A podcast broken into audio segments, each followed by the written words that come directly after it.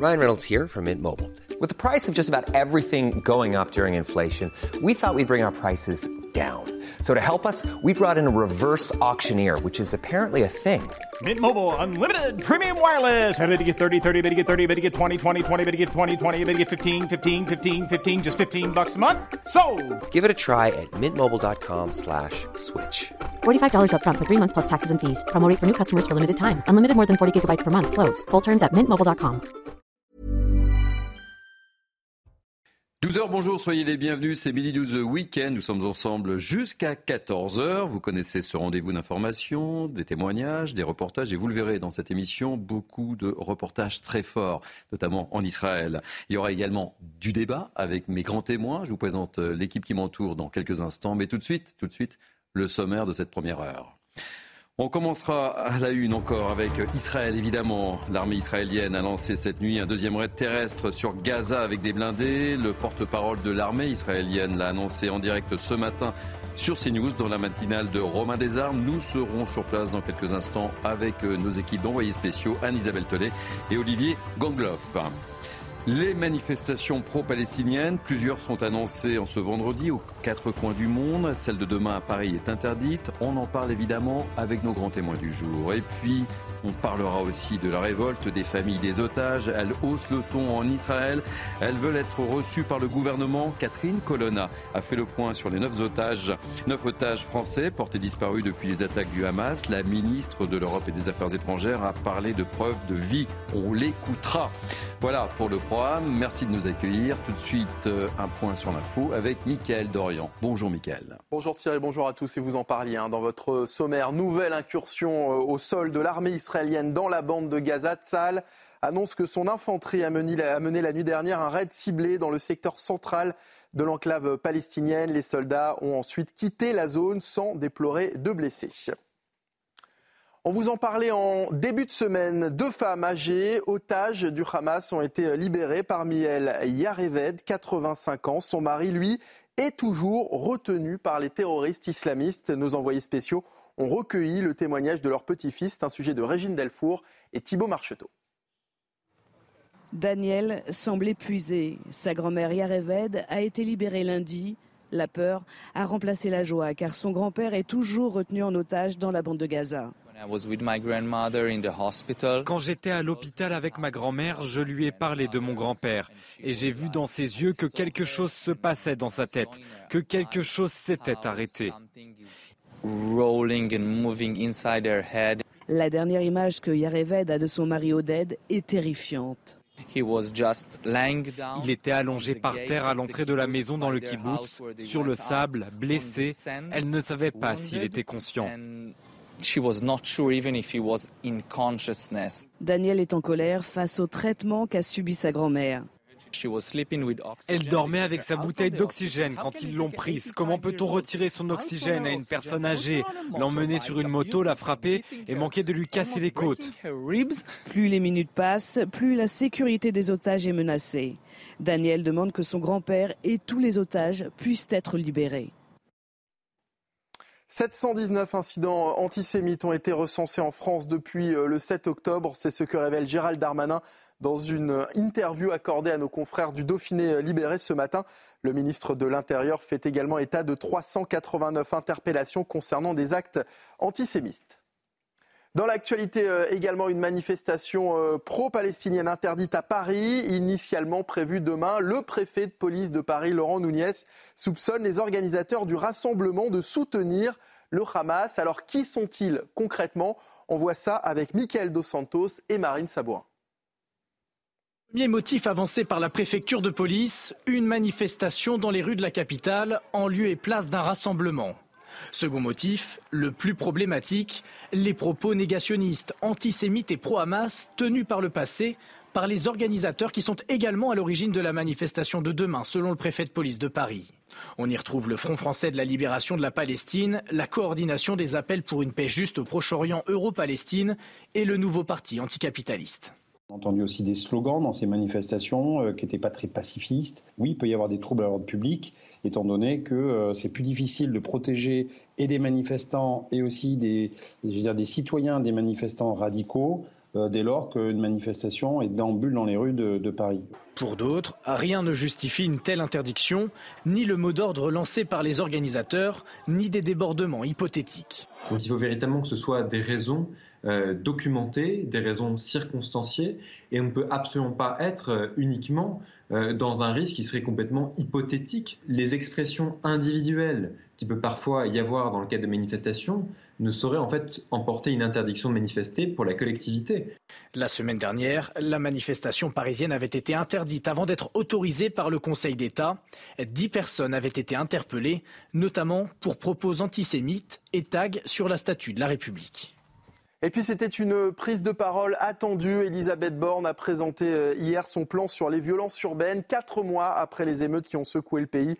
La Première ministre a notamment annoncé vouloir être plus sévère quant à la responsabilité euh, financière des parents des délinquants mineurs, une mesure qui existe déjà selon Patrice Pinard. Il est maire adjoint UDI de Clichy. Je vous propose de l'écouter.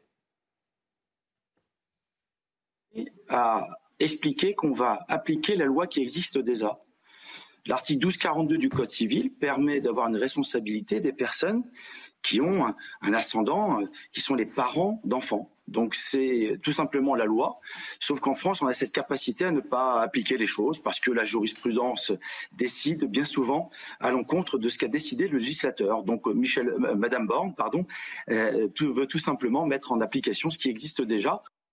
Et voilà Thierry, ce qu'il fallait retenir de l'actualité à midi sur CNews. Merci mon cher Michael, on retrouve dans 30 minutes. Allez, midi 12 week-end. 15 minutes, c'est vrai, 15 minutes. Oui, le week-end, c'est le samedi, le dimanche, c'est euh, toutes les 30 minutes. Et le vendredi, c'est toutes les 15 minutes. Je vais m'y faire. Merci. À dans 15 minutes. Tout de suite, donc, mes grands témoins du jour. Avec nous, Caroline Galacteros, géopolitologue, présidente du think tank Géopragma. Soyez la bienvenue. C'est la première fois que je reçois sur mon plateau. Et je suis très heureuse. Géopragma en deux mots Géopragma, c'est un think tank de géopolitique pragmatique, comme son nom l'indique. Géopolitique pragmatique. Réaliste. Réaliste. On en a bien besoin d'être réaliste hein, par les temps qui courent. des faits. Voilà. Très bien, soyez la bienvenue. Céline Pinard, une fidèle de l'émission, politologue et journaliste à Causeur. Soyez bien. Bonjour Thierry. Je suis ravi de vous accueillir. Pierre Lelouch, fidèle de l'émission également, ancien ministre et spécialiste de la politique internationale. Et votre éclairage va être ô combien important avec ce qui se passe, notamment en Israël, évidemment.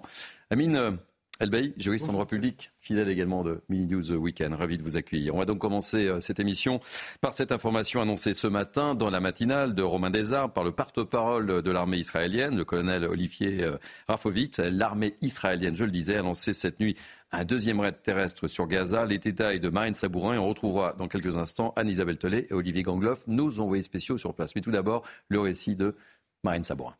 Alors que l'offensive d'Israël sur la bande de Gaza est imminente, un nouveau raid terrestre a été mené cette nuit par Tsahal, à l'extrême nord et dans le secteur central de la bande de Gaza. Des rampes de lancement de roquettes et des centres de commandement du Hamas ont été détruits et plusieurs hommes appartenant au mouvement islamiste ont été neutralisés. Deuxième depuis euh, l'incursion euh, d'avant-hier, euh, un raid ponctuel avec euh, des forces, euh, avec le but de détruire et de continuer à éliminer des cellules terroristes du Hamas qui se trouvent en bordure de l'État d'Israël, qui tirent des missiles anti-chars contre nos positions et nos, forces. Sur notre antenne, le porte-parole de l'armée israélienne affirme que tous les soldats sont revenus sains et saufs. Le raid contre le Hamas s'est bien passé, toutes nos forces sont revenues en territoire israélien. Ces raids terrestres qui pourraient se multiplier dans les prochains jours ont plusieurs objectifs. Le premier, c'est de traiter des objectifs militaires bien précis, comme ça a été indiqué. Le deuxième, c'est d'acquérir du renseignement, du renseignement par des sources humaines qu'on n'a pas forcément par les satellites ou par les écoutes électroniques. Et puis le troisième, c'est euh, d'ouvrir la voie vous avez vu, il y a également des, euh, il y a également des bulldozers euh, avec des, qui sont protégés, qui vont ouvrir le chemin d'accès pour que, lorsque l'opération terrestre est lancée, eh bien, les véhicules d'infanterie euh, mécanisés puissent pénétrer à l'intérieur de la bande de Gaza. L'armée israélienne appelle une nouvelle fois la population au nord de la bande de Gaza à évacuer vers le sud. Et on va retrouver tout de suite l'une de nos équipes d'envoyés spéciaux en Israël. Euh, Anne-Isabelle Tollet et Olivier Gangloff, vous êtes quelque part au nord de, la bande de Gaza. Bonjour euh, Anne-Isabelle Tollet. Euh, quel est le point sur la situation après ce raid de, cette nuit Anne-Isabelle?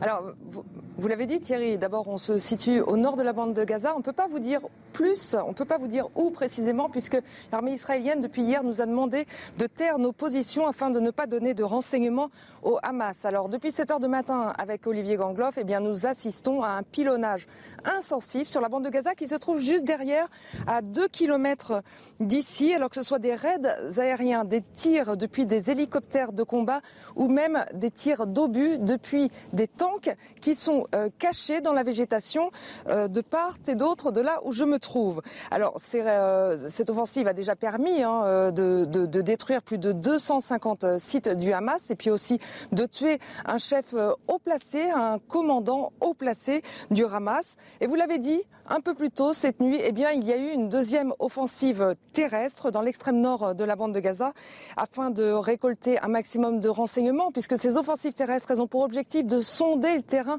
en vue d'une offensive terrestre de plus grande ampleur. Ce qu'on peut vous dire, euh, Thierry, c'est que pour l'heure, eh bien, les soldats israéliens avec qui nous nous trouvons ici, eh bien, se préparent à tout moment à une riposte du Hamas.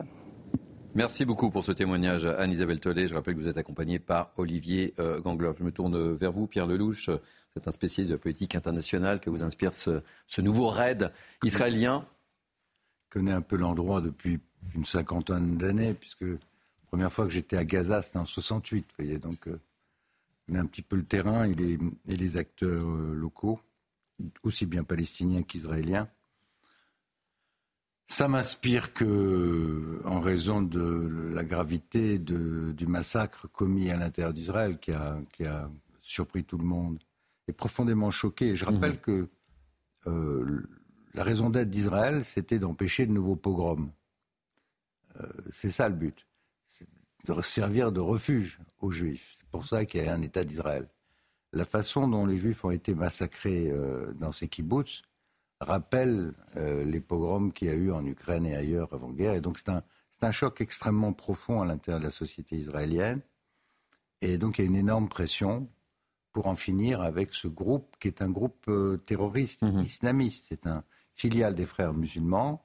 Il faut lire la charte du Hamas pour comprendre la différence entre le Hamas et l'OLP. L'OLP a signé un traité reconnaissant Israël. En fait, c'était le début de la paix. Il y a, malheureusement, il y a 30 ans, et ça n'a pas abouti. Et les fautes sont largement partagées, et beaucoup du côté israélien, je dois le dire.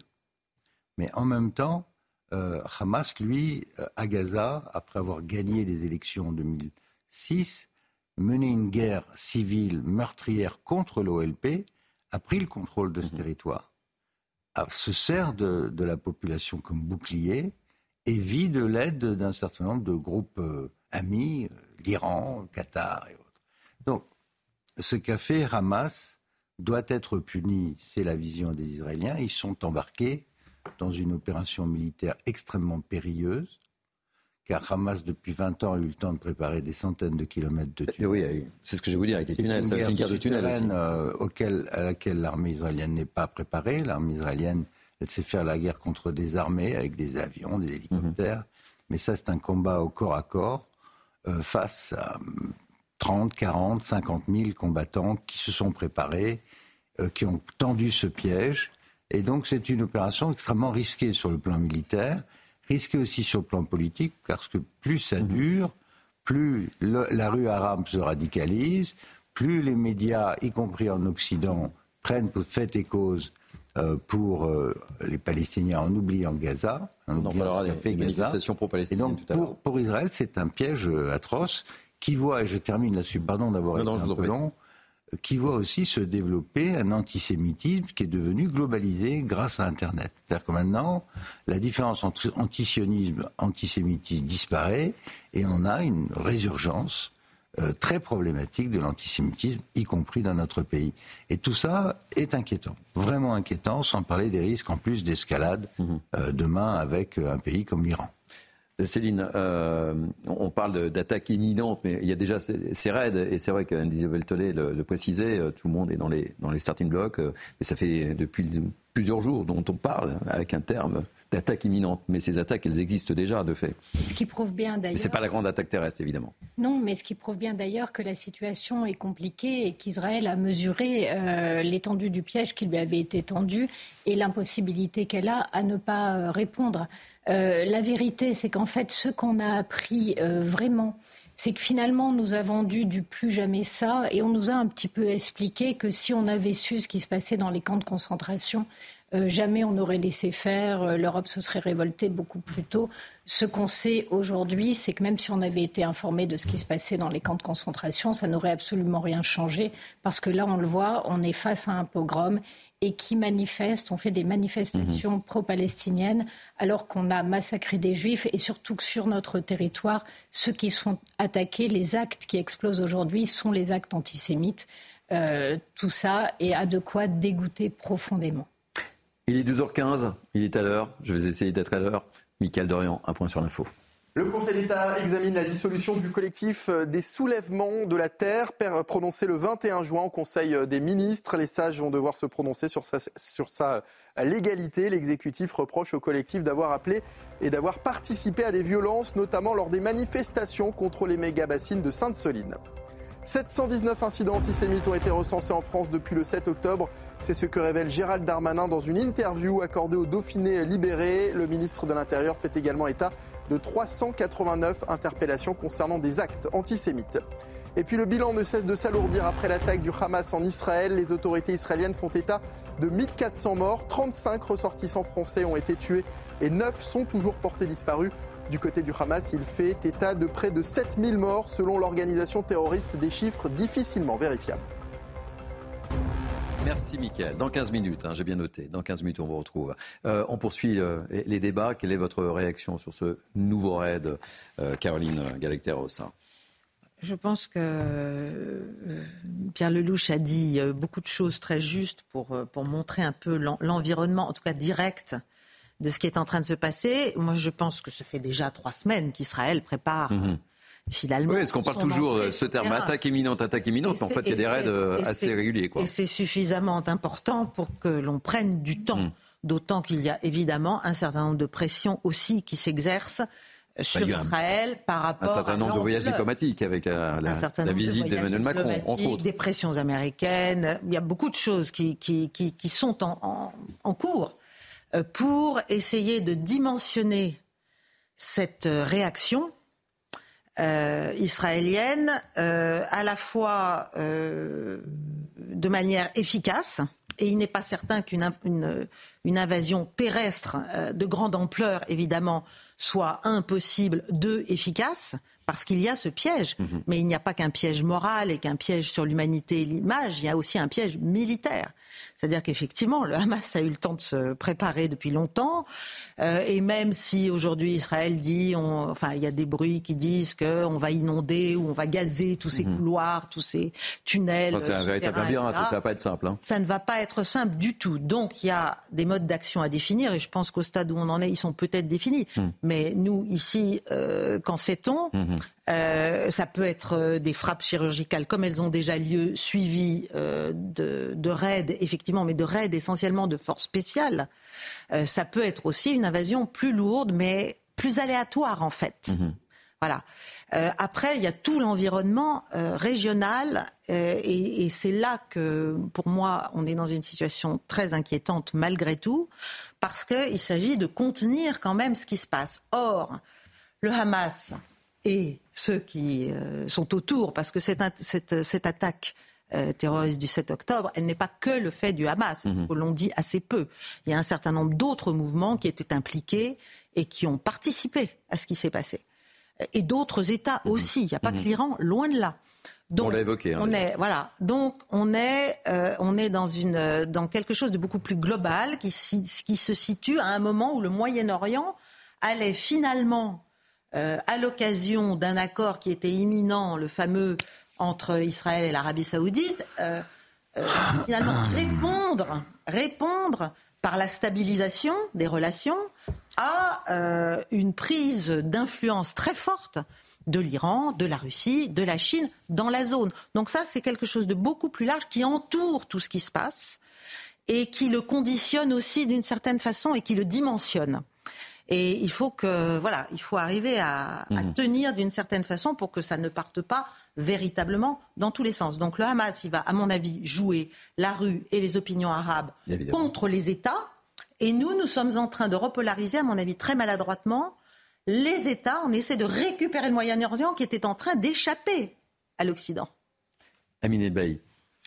Oui, le conflit euh, est toujours le même. Euh, 19 jours après euh, la lâche attaque euh, du Hamas, qui est une organisation terroriste, et rappelons-le, euh, qui ne représente pas légitimement la cause palestinienne, qui n'est pas l'armée conventionnelle d'un État de Palestine qui a fait ses victimes, est en train de faire supporter envers la population civile palestinienne le, prix et les conséquences de ces lâches attaques. Mais euh, je crois évidemment euh, à euh, l'intérêt et aussi à la possibilité pour l'État d'Israël de se défendre. L'État d'Israël peut se défendre, mais il doit aussi se défendre face à une organisation terroriste. Mais je crois malgré tout à un deux poids, deux mesures. Je mesure cependant qu'à Gaza, dans un territoire où nous avons concentré beaucoup de populations civiles, plus de 2 millions de personnes, euh, les, popula- les populations civiles ne sont pas épargnées euh, par les frappes euh, de l'État israélien. Et moi, j'ai peur d'une chose, j'ai peur de la disproportion dans la réaction militaire. Pour moi, cette réaction militaire ne peut plus se poursuivre de telle manière à ce qu'aujourd'hui, 19 jours plus tard, nous dénombrons plus de 2665 enfants gazaouis morts. Euh, La vie d'un enfant palestinien ne vaut pas moins que la vie d'un enfant israélien. Et je crois que euh, nous devons, nous, la France, regarder euh, ce problème avec responsabilité, c'est-à-dire envisager une solution judiciaire. Tout le monde dit que l'État d'Israël est la seule démocratie euh, sur zone. Prouvons-le. Prouvons-le en aidant peut-être l'État d'Israël à traduire devant la justice pénale les auteurs de ces crimes et de ces massacres. On va marquer une euh, première pause dans ce mini news weekend si vous le voulez bien. On reparlera de la situation euh, en Israël évidemment et on évoquera, vous l'avez évoqué euh, très justement Pierre Lelouch, la tenue de ces manifestations pro-palestiniennes qui se développent un peu partout et notamment en ce vendredi aux quatre coins du monde. Mais il y a également une manifestation qui est prévue normalement demain, qui est interdite. On en parlera. Vous restez avec nous. Vous êtes bien sûr mini news weekend et tout de suite. Il est quasiment euh, 12h30, c'est Mini News Weekend. Nous sommes ensemble jusqu'à 14h. Je vous présente mes invités dans quelques instants. On va parler des manifestations euh, pro-Palestine et on voit euh, sur ces images euh, en direct une euh, manifestation euh, depuis Ramallah, des images que l'on commentera avec mes grands témoins dans, dans quelques instants, puisque ce sera le, thème de notre prochain débat. Mais tout de suite, un point sur l'information avec euh, Mickaël Dorian. Rebonjour Mickaël. Rebonjour Thierry, bonjour à tous. Elisabeth Borne en déplacement à Chanteloup-les-Vignes pour présider le comité interministériel des villes. La Première ministre doit annoncer une série de mesures pour améliorer la vie des citoyens et favoriser l'égalité des chances. Nouvelle incursion au sol de l'armée israélienne dans la bande de Gaza. Tsahal annonce que son infanterie a mené euh, la nuit dernière un raid ciblé dans le secteur central de l'enclave palestinienne. Les soldats ont ensuite quitté la zone sans déplorer de blessés. Et puis la chasse à l'homme se poursuit aux États-Unis. La police continue de rechercher activement l'homme euh, suspecté d'avoir tué mercredi 18 personnes dans un bowling et un bar du Maine, état dans lequel plusieurs localités continuent de demander aux habitants de rester confinés chez eux. Merci Mickaël pour ce point. Merci beaucoup. On se retrouve dans 15 minutes. Avec moi pour commenter l'actualité, Céline Pina, Amine Elbaï, Pierre Lelouch, Caroline Galecteros et Najwa El avocate qui nous a rejoint. Soyez la bienvenue, ma chère Najwa. On va évoquer donc, euh, je le disais, la tenue de manifestations euh, pro-Palestine. Certains donc vont se dérouler aux quatre coins du monde et on, on l'a vu euh, au début, il y a quelques instants, celle qui se déroule actuellement à, Ramallah. D'autres vont se tenir également à, à Beyrouth. On vous montrera ces, ces images tout au long de, de cette émission au fur et à mesure que ces images nous, nous parviendront. Et, mais on va évoquer celle qui doit se dérouler demain à Paris. Pour le moment, elle est interdite. Le préfet de police Laurent Nunez l'a annoncé hier chez nos confrères de France Info. Explication Augustin Donadieu, Michael Dos Santos et on ouvre le débat juste après avec mes grands témoins. Premier motif avancé par la préfecture de police, une manifestation dans les rues de la capitale en lieu et place d'un rassemblement. Second motif, le plus problématique, les propos négationnistes, antisémites et pro-Hamas tenus par le passé par les organisateurs qui sont également à l'origine de la manifestation de demain, selon le préfet de police de Paris. On y retrouve le Front français de la libération de la Palestine, la coordination des appels pour une paix juste au Proche-Orient Euro-Palestine et le nouveau parti anticapitaliste. On a entendu aussi des slogans dans ces manifestations euh, qui n'étaient pas très pacifistes. Oui, il peut y avoir des troubles à l'ordre public, étant donné que euh, c'est plus difficile de protéger et des manifestants et aussi des, des citoyens des manifestants radicaux dès lors qu'une manifestation est déambule dans les rues de, de Paris. Pour d'autres, rien ne justifie une telle interdiction, ni le mot d'ordre lancé par les organisateurs, ni des débordements hypothétiques. Donc il faut véritablement que ce soit des raisons euh, documentées, des raisons circonstanciées, et on ne peut absolument pas être euh, uniquement euh, dans un risque qui serait complètement hypothétique. Les expressions individuelles qui peut parfois y avoir dans le cadre de manifestations ne sauraient en fait emporter une interdiction de manifester pour la collectivité. La semaine dernière, la manifestation parisienne avait été interdite avant d'être autorisée par le Conseil d'État.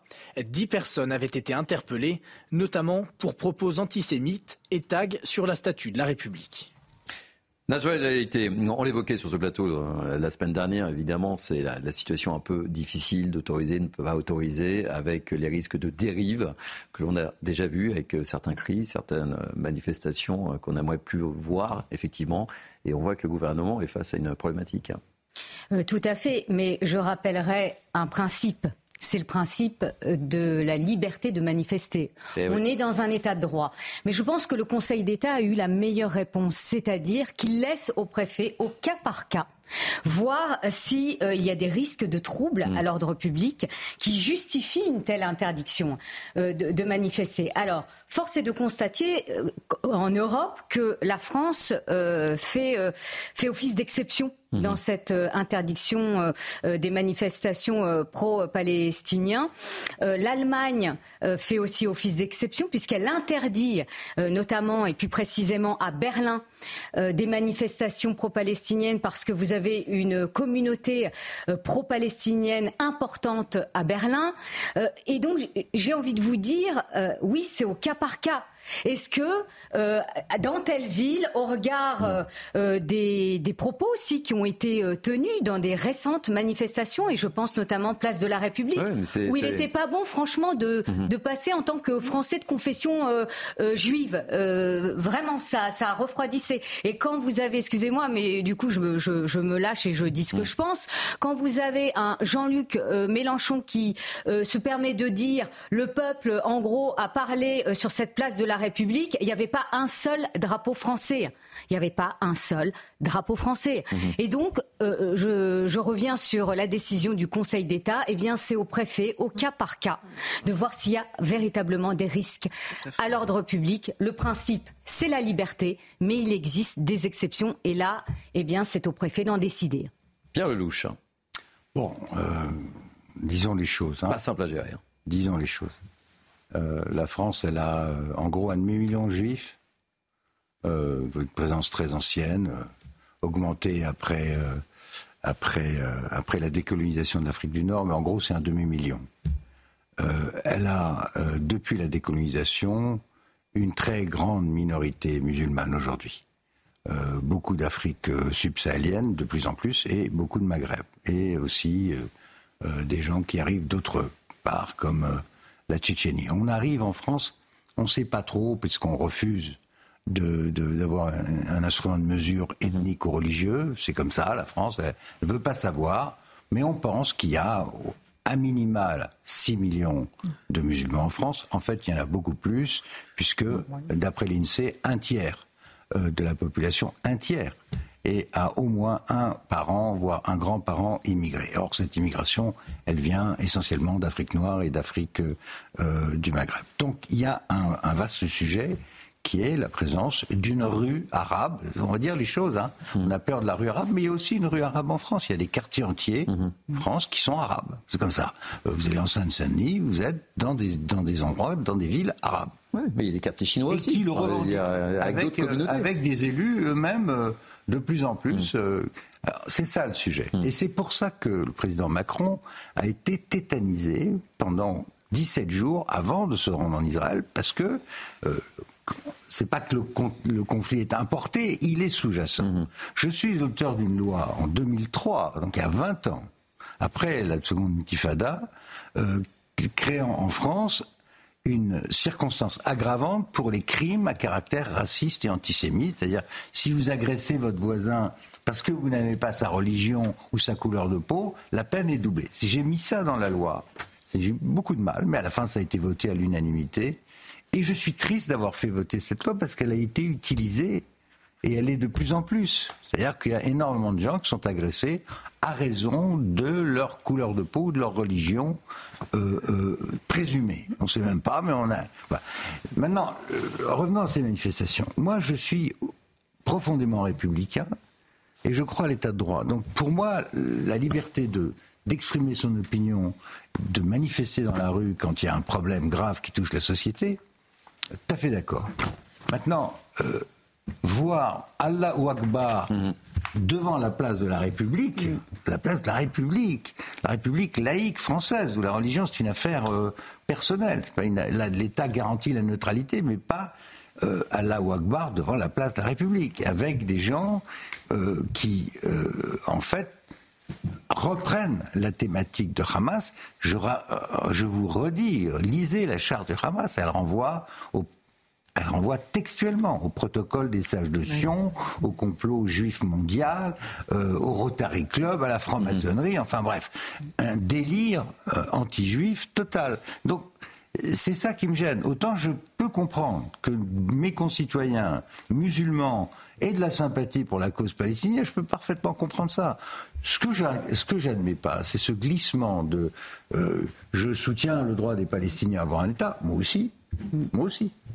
Mais ensuite, on passe à tout à fait autre chose, qui est Allah Akbar, mhm. la, la, défense en réalité, non, pas d'un groupe de résistance, mais contrairement à ce que dit Mélenchon ou, Panot, ou tous ces gens. On reviendra sur les propos de mais, de Panot. un groupe euh, fondamentalement antisémite au nom de l'antisionisme. Et c'est là que la frontière mhm. doit être bloquée. Et si le préfet ou le ministre de l'Intérieur décide que la situation s'y prête pas, il faut être capable d'interdire des débordements antisémites. Céline Pinard, on est sur la ligne de crête là en fait. Hein. En fait, je pense qu'il était essentiel en tout cas de tenter d'interdire ces mm. manifestations parce que la réalité c'est quand même que l'on a eu un pogrom euh, de juifs atroce et tellement atroce, euh, mais qui en même temps a fait réagir tellement peu de monde qu'il a fallu que Tzal montre les images des femmes que l'on éventre vivantes et dont on sort le fœtus, des seins coupés, euh, des enfants brûlés vifs, etc., pour que le monde accepte de regarder en face cet antisémitisme ultra-violent qui s'est exprimé. Déjà, ça, ça je serais quelqu'un appartenant à la communauté juive, je me sentirais quand même très seul et abandonné. Donc si en plus le gouvernement laisse des gens hurler Allah Akbar sur la place de la République, euh, se balader avec des pancartes marquées Israël assassin, alors que dans le même temps, euh, on a eu le chiffre 700 attaques depuis le 7 mhm. octobre, vous savez combien normalement il y a d'attaques euh, contre les juifs par an? C'est entre 450 et 500 actes antireligieux vivant spécifiquement les juifs.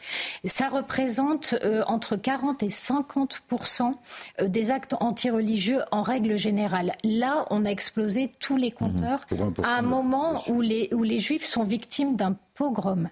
Vous imaginez l'inhumanité mmh. et la violence qu'il y a derrière. Euh, les gens doivent comment faire un deuil quand au moment où on a commis des actes aussi inhumains, vous avez toute une partie de votre pays qui, au lieu d'être à vos côtés, manifeste dans ce type de, de manifestation. Alors qu'on a les chiffres qui tombent mhm. sur les agressions euh, anti-juives. Franchement, ça met très très mal à l'aise. Et franchement, ce qu'on est en train de voir, on a beaucoup parlé, vous savez, des deux gauches irréconciliables. Mhm. Là, je crois qu'on est en train de voir des France irréconciliables qui s'expriment euh, avec des, gens qui n'ont plus euh, envie de, chercher ce qu'ils ont en commun, qui veulent exhiber leurs différences et quelque part s'agresser au nom de leurs différences. Et c'est effrayant ce qu'on est en train de vivre. Et les Juifs sont les premières victimes, mais ne seront pas les dernières victimes de, cette espèce de chaos infernal. Caroline et ensuite Amine, et ensuite on parlera de, des otages également, puisqu'on aura un, invité en, direct. Caroline. Bah, moi aussi, je suis très profondément républicaine, donc je pense que a priori, on devrait pouvoir autoriser ce type de manifestation, mais le contexte, en fait, euh, rend tout cela extrêmement explosif, parce que le communautarisme s'exprime d'une manière tellement violente et résonne tellement avec ce qui se passe à l'extérieur que je pense qu'effectivement, il est très bien que ce soit au préfet de police de Paris de mmh. décider en fonction des informations qu'il a et que nous n'avons pas, euh, s'il y a véritablement des dangers de troubles à l'ordre public. Parce qu'après, une fois qu'il y a des troubles à l'ordre mmh. public, il va falloir euh, s'en occuper. Je vous rappelle mmh. qu'on est quand même en, au stade urgence, euh, urgence, attentat, alerte attentat. Donc on est quand même dans une situation sécuritaire comme d'autres pays, mais nous, effectivement, qui avons une très forte, euh, bien au-delà des chiffres officiels, euh, minorité euh, de confession musulmane dans notre pays, on est dans une situation où tout, enfin, tout est extrêmement inflammable. Donc, oui, à la Akbar, c'est pas possible, quoi. C'est pas mhm. possible, en fait.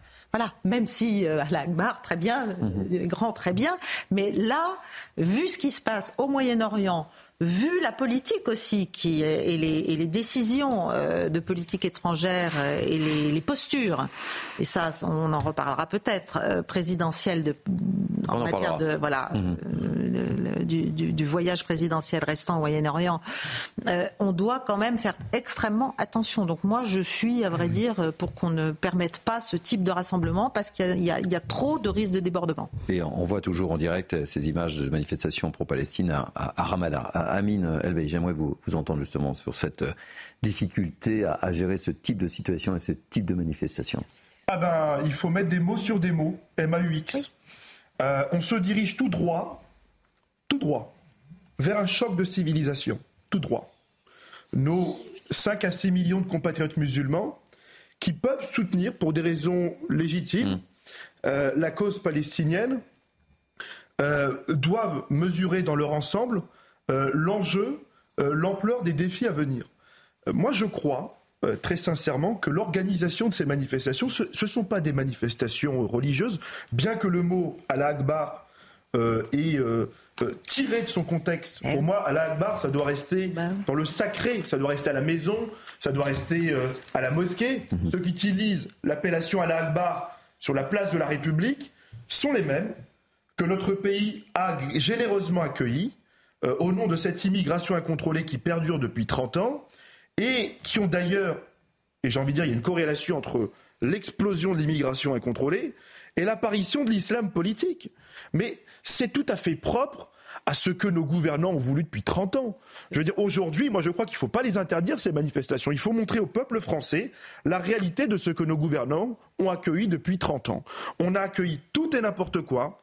On a délégué, délégué je dis bien délégué, l'organisation du culte musulman à des pays étrangers, mmh. à cet islam consulaire, à des pays qui sont d'ailleurs intimement liés à la cause palestinienne.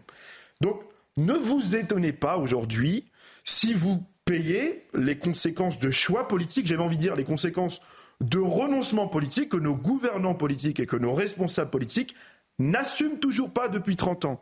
On s'attache toujours aux conséquences plutôt qu'aux causes je trouve vraiment que sur cette question, il faut faire preuve de lucidité et de courage politique. Appeler un chat un chat, c'est dire que ces manifestations sont d'abord des manifestations de l'islam politique et pas de la cause palestinienne, qui est une noble cause. On poursuit le débat dans quelques instants, évidemment. Tout de suite, un rappel des titres avec Mickaël Dorian. Clément Beaune annonce une rallonge de 200 millions d'euros pour accélérer le déploiement des bornes pour les véhicules électriques en France. Le ministre des Transports précise que cette enveloppe servira également au renforcement du bonus écologique pour les plus modestes. L'Union européenne demande des pauses humanitaires à Gaza afin de faciliter l'accès à l'aide humanitaire pour les civils dans l'enclave palestinienne, zone assez assiégée et où personne n'est en sécurité, affirme l'ONU. En six jours, 74 camions d'aide sont parvenus depuis l'Égypte. Et puis Acapulco dévasté et isolé après le passage de l'ouragan Otis, la station balnéaire du sud-ouest du Mexique a été coupée du reste du pays, comme vous pouvez le voir sur ces euh, images d'immeubles éventrés, de routes impraticables. habitants et touristes n'ont plus accès à l'eau ni à l'électricité. Merci beaucoup, Michael. On poursuit Midi News Weekend. On va évoquer euh, maintenant la situation des otages retenus par le Hamas avec un certain nombre de, témoignages, évidemment. Premier témoignage, celui euh, d'Olivier. Euh, Olivier, bonjour. Soyez le, le bienvenu. Merci d'accepter de, de témoigner dans Mini News Weekend. Je sais que ce n'est pas facile pour vous. Euh, hier, je le disais, des familles d'otages ont demandé au Hamas de, de laisser la, la Croix-Rouge ou à leurs proches pour vérifier leur état de, de, santé. Une conférence de presse a d'ailleurs été euh, organisée euh, hier à, à Madrid. On, on, en reparlera, mais je voulais vous, vous entendre un petit peu. Quel est votre état d'esprit et la situation? Décrivez-nous un petit peu.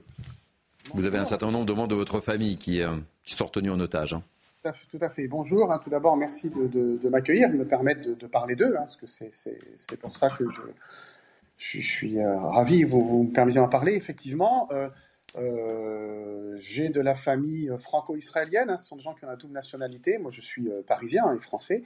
Je parle de Paris, qui a été, pour une part, la femme de mon cousin, 80 ans, qui a été assassinée avec sa petite fille de 12 ans. Noya, vous l'avez peut-être vu en photo, euh, cette petite fille euh, déguisée en Harry Potter, dont elle était très fan.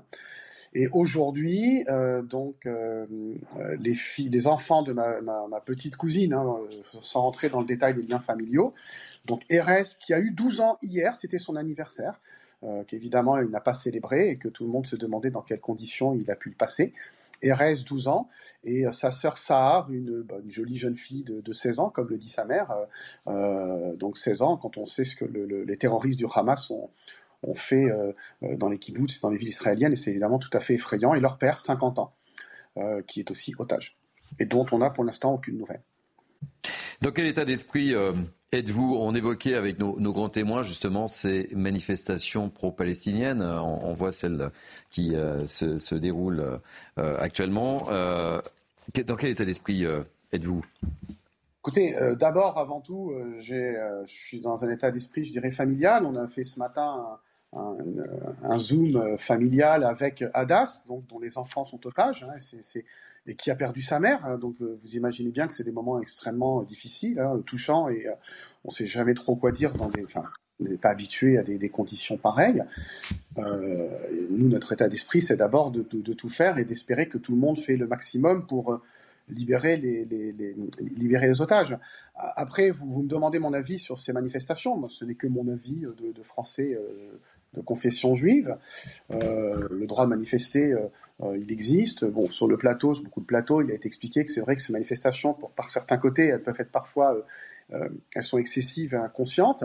enfin, en tout cas, elles font, elles font parfois peur. Je, viens de voir, j'avais vu des images en vous écoutant avant d'intervenir. Voilà, des, des, des pancartes qui disent qu'Israël est une organisation criminelle ou des pancartes qui portent la carte, la carte d'un État palestinien qui irait du Jourdain à la Méditerranée, ce qui revient à ne pas reconnaître l'existence d'Israël, qui est un État reconnu internationalement, sauf par quelques pays, et euh, le plus souvent euh, des dictatures euh, du type Iran ou Syrie. Donc, euh, on cherche pas là du tout à, à c'est pas du tout ce qu'a fait le Hamas, cette euh, terreur terroriste avec des vidéos, avec la diffusion des images, même si on n'a pas pu tout voir. Euh, c'est vraiment pour l'effroi, pour montrer l'horreur. C'est pas un geste de paix. Mmh. Et euh, c'est pas un geste en faveur des Palestiniens. Hein. Moi, je suis, euh, à titre personnel, favorable à un État palestinien parce qu'il faut évidemment trouver une paix avec qui, comment, euh, ça paraît extrêmement euh, difficile. Euh, donc voilà, mon, mon, mon, mon état d'esprit, il est quand même tourné, et très clairement, je viens de voir ma cousine, vraiment dans tout faire pour rappeler ce qui s'est passé. Et puis là, à court terme, sauver les otages hein, qui sont à Gaza et, dans les mains de meurtriers. Merci beaucoup, Olivier. Merci d'avoir accepté de, de, témoigner. On sait que ce, ce n'est pas facile, évidemment, vu, vu les circonstances. Merci, merci beaucoup. Euh, Pierre Lelouch, vous souhaitiez oui, voulais... intervenir une dernière fois sur justement ces, ces manifestations, etc. Oui, je, je, je, voulais dire, je suis un peu surpris, euh, enfin, euh, pas surpris parce que tout ça est mm. très savamment organisé. Je, je, suis quand même. Pensez à ce qui s'est passé, par exemple, en Birmanie. Une population entière de musulmans a été euh, littéralement jetée en dehors du pays par la junte birmane. Il y a eu un, une épuration technique euh, musulmane. Deux musulmans à l'intérieur. Il, y a, il y a eu une manifestation. Vous avez entendu parler mm -hmm. de quelque chose? Rien. Les Ouïghours euh, les, les, Ouïghours. les, Ouïghours en Chine. Mm. qui sont euh, euh, mis en camp de concentration par millions, par millions, rééduqués, dé-islamisés, on leur, interdit d'avoir leur religion, parler leur langue. Vous avez entendu quelqu'un protester contre la Chine? Euh, Quelqu'un a manifesté? Je ne parle même pas de, de, la tragédie en Arménie, où là, il y a un pays musulman soutenu par la Turquie qui fait un nettoyage ethnique d'un pays entier qui s'appelle le Karabakh. Quelqu'un a manifesté, euh, en dehors de quelques malheureux Arméniens de France, euh, quelques amis euh, dans les rues? Personne. alors, cette, cette, comment dire, cette indignation à géométrie variable me choque beaucoup. Mhm. Surtout quand on connaît le jeu compliqué d'un certain nombre de pays arabes qui sont aujourd'hui aux avant-postes des manifestations, qui les soutiennent. Je pense à la Jordanie, l'Égypte, euh, Liban. Quand vous parlez aux dirigeants arabes, la dernière chose qu'ils veulent, c'est d'avoir des Palestiniens chez eux. Ah la dernière chose. Et qu'est-ce qu'ils vous disent? Au Liban, merci, on a payé. En Jordanie, septembre noir. En Égypte, jamais. Donc là, on est dans une situation baroque où on envoie un bateau hôpital, le tonnerre, en Égypte, alors qu'on a vendu les deux mêmes bateaux au même pays, l'Égypte, donc ils sont tout à côté, et qu'il suffirait de prendre les malades et les victimes et les bébés, de les mettre en sécurité en Égypte le temps que cette opération anti-Hamas se termine, mais les frontières sont fermées, y compris pour les citoyens français à l'intérieur de, de, euh, de Gaza aujourd'hui. Donc il y a un double jeu de tout le monde dans cette histoire. Oh non. La paix, maintenant on fait semblant que au nom de l'intérêt des Palestiniens, surtout faut les garder sous les bombes. Eh ben, Pierre, et donc on est, on, est chez, on est dans un jeu d'une hypocrisie absolue, tout ça pour jouer sur la télévision et sur les images. Et eh oui, c'est l'autre guerre également, c'est la guerre de la communication. On reparlera de la situation euh, en Israël évidemment dans la deuxième heure, mais on fera quelques petits pas de côté et on parlera, euh, vous savez, des soulèvements de la Terre. Une décision euh, importante qui risque d'être prise. Euh, peut-être pas aujourd'hui, évidemment, mais Sandra Buisson, notre spécialiste police-justice, nous racontera tout, nous dira tout, évidemment, et nous parlera des enjeux. Restez avec nous. Nous sommes ensemble jusqu'à 14h. C'est Midi News Weekend. Il est 13h, rebonjour, merci de nous accueillir. Nous sommes ensemble depuis une heure, nous entamons notre deuxième heure de Mini News Weekend. Voici ce qui vous attend dans cette deuxième heure. On parlera des soulèvements de la Terre. Oui, oui, des soulèvements de la Terre. Vous vous souvenez, le Conseil d'État examine cet après-midi sur le fond de recours contre la dissolution de ce collectif, les soulèvements de la Terre, qui avait fait parler d'eux lors des manifestations à Sainte-Soline dans les Deux-Sèvres. Euh, Sandra Buisson, notre spécialiste police-justice, nous dira tout et nous parlera bien évidemment des enjeux. On parlera encore, hélas, d'ultra-violence euh, à Marseille avec une dramatique affaire. Une femme a été rouée de coups près de la célèbre gare Saint-Charles. Récit dans cette émission et réaction. On sera notamment avec Rudy Mana du syndicat Alliance. Et puis, on évoquera également un chiffre. Euh, ce chiffre, c'est 719 actes antisémites recensés depuis l'attaque du Hamas du 7 octobre dernier. Ce chiffre, ce n'est pas moi qui le donne, c'est Gérald Darmanin qui le donne dans les colonnes de nos confrères du Dauphiné libéré. Il parle de la haine de l'autre qui est assez forte chez nous en France. On commente tout cela avec nos grands témoins, évidemment. Vous savez tout, ou presque. Tout de suite, un point info, un nouveau point info, je dirais, avec Mickaël Dorian. Rebonjour, mon cher Mickaël. Rebonjour Thierry, bonjour à tous. Nouvelle incursion au sol de l'armée israélienne dans la bande de Gaza. Tsahal annonce que son infanterie a mené un raid ciblé dans le secteur euh, central de l'enclave palestinienne. Les soldats ont ensuite quitté la zone sans déplorer de blessés. Les détails de Michael Dos Santos. Les autorités israéliennes gardent le secret militaire. Impossible pour elles de dévoiler une éventuelle invasion terrestre d'ampleur. Seule certitude, gouvernement et armée élaborent déjà la prochaine offensive. Ils évaluent le moment opportun pour passer à la deuxième étape de l'opération qui a pour objectif de détruire le Hamas. Uh,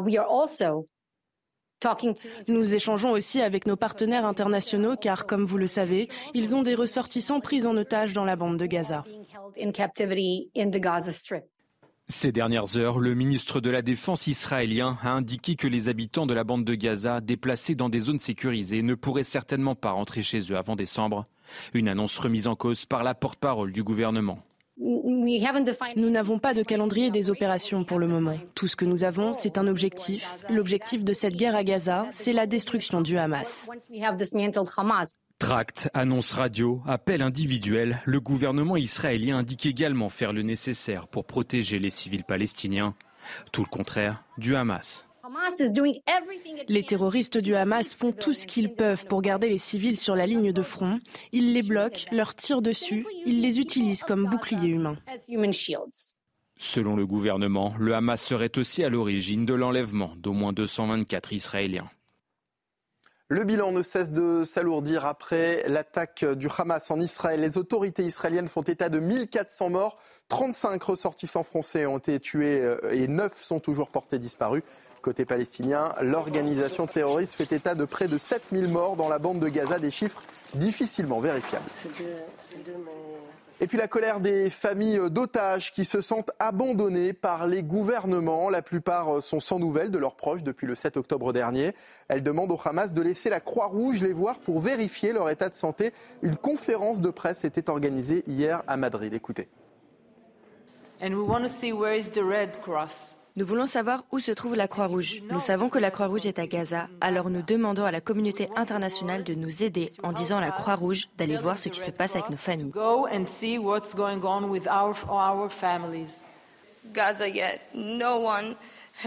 Personne n'a vérifié si les 224 otages actuels sont en vie. S'ils reçoivent des soins médicaux, si les bébés sont nourris ou reçoivent des couches. Personne ne l'a fait.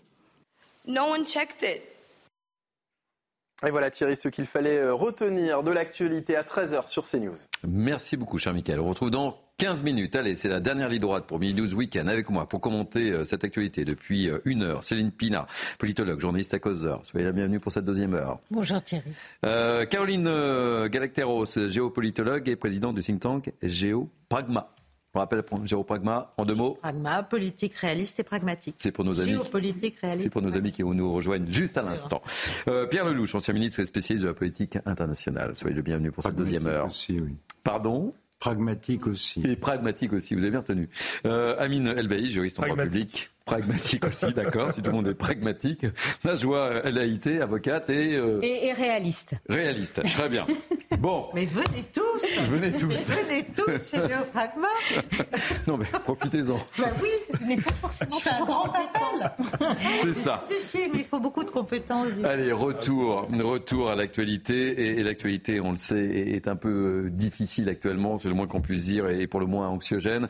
Mais on va prendre la, la direction de Marseille, si vous le voulez bien avec encore, encore, je serais tenté de dire, euh, une dramatique histoire. Euh, une femme a été rouée de coups pendant 12 minutes. 12 minutes. Ça s'est passé euh, près de la gare, la célèbre gare Saint-Charles. Ça s'est passé mardi au petit matin. Il faisait encore nuit quand un homme d'une quarantaine d'années s'est jeté sur elle pour la voler. Ses jours ne sont pas en danger, fort heureusement, mais la victime s'est vue délivrer 21 jours d'ITT. Reportage Laure Para, Tony Pitaro, Marine Sabourin, et on en parle. Il est 4h50 du matin quand une femme d'une trentaine d'années se dirige vers la gare de Marseille-Saint-Charles pour prendre un train vers Paris. Sur son chemin, elle croise un individu qui l'agresse violemment.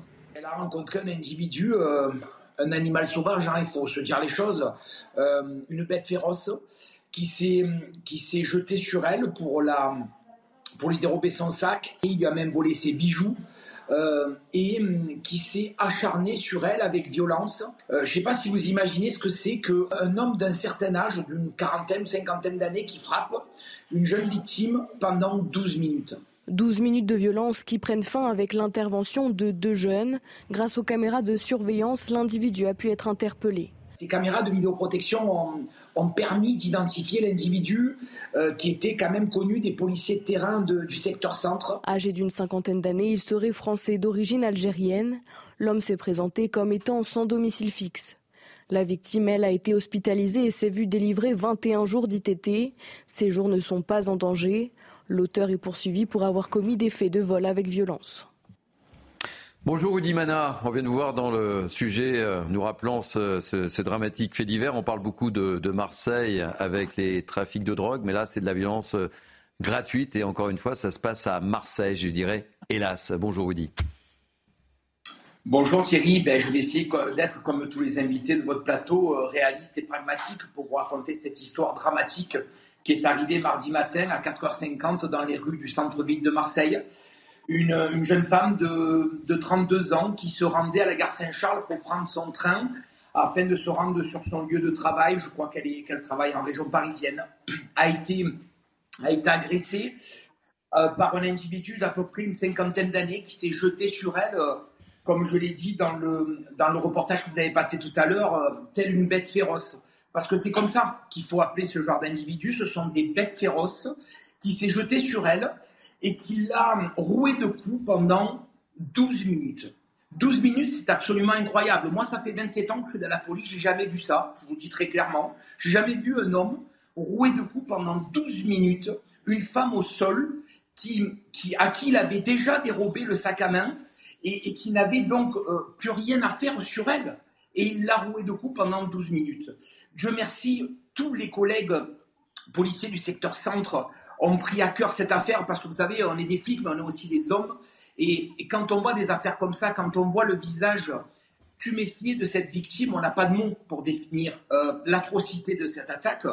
Ben, vous savez quoi? Tous les policiers marseillais, tous les policiers du secteur centre se sont mis à fond, mais à fond sur ce coup-là. Et les collègues de la PAC Centre ont réussi à l'interpeller euh, quelques heures après, aux alentours de 20 heures, euh, après avoir fait un travail vraiment remarquable, aidé en cela par des, par un groupe de voies publiques d'investigation qui, depuis 48 heures, avec une prolongation de garde à vue pour cet individu, ont essayé de ramener le maximum de preuves pour faire condamner lourdement, très lourdement, cette bête féroce.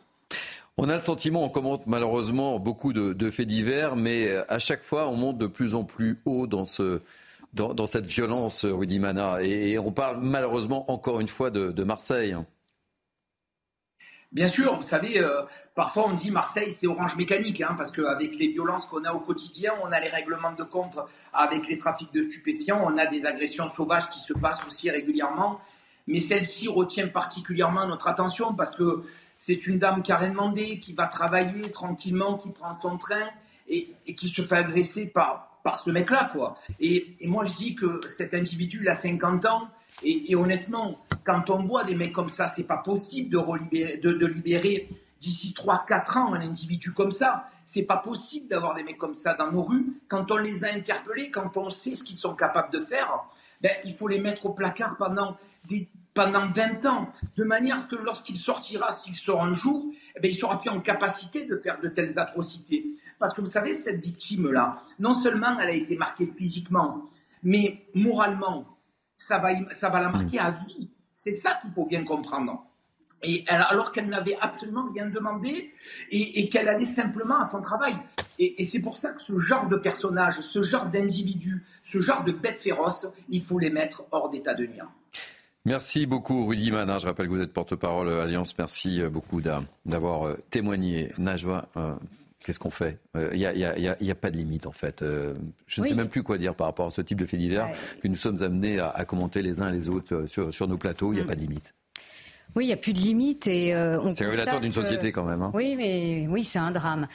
Puis on constate aussi que l'espace public, à certains endroits, n'est pas un espace pour les femmes. Ça, on peut le constater. Il n'y a pas qu'à Marseille, il y a aussi à Paris. Oui, bon, là, on euh, stigmatise un peu Marseille, mais il n'y a, pas que Marseille, oui, il n'y a pas que Marseille, mais je, vais parler de Marseille. Je vais vous citer un exemple concret. Euh, donc, entre la drague lourde, entre des faits de violence comme euh, comme ici à Marseille où vous avez un, un, un homme qu'on peut considérer comme un, animal qui s'acharne euh, sur une femme. Donc euh, vous avez euh, des situations, et on peut parler de situations parfois qui avoisinent la barbarie. donc là, c'était pas dans l'espace public, mais je pense notamment à cette jeune femme qui a été violée parce que son appartement était au rez-de-chaussée, qu'elle avait laissé mhm. sa fenêtre ouverte.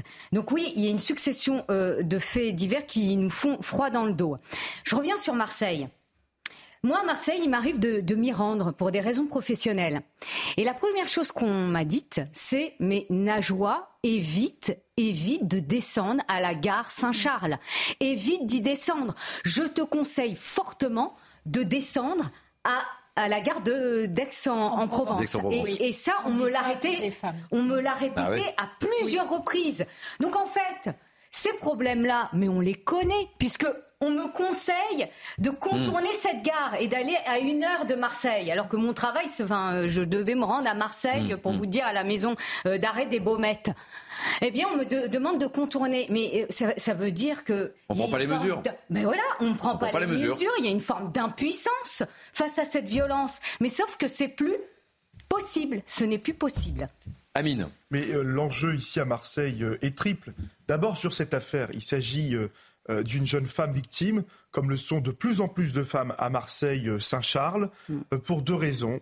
D'abord parce que cet individu qui, à mon sens, est un Français de papier, c'est un Français d'origine algérienne, mais c'est un Français qui n'a absolument pas assimilé les codes culturels en France, parce qu'aujourd'hui, de plus en plus de femmes euh, sont victimes pas seulement d'agressions physiques, mais aussi d'agressions sexuelles, mais aussi euh, d'injures à caractère sexiste.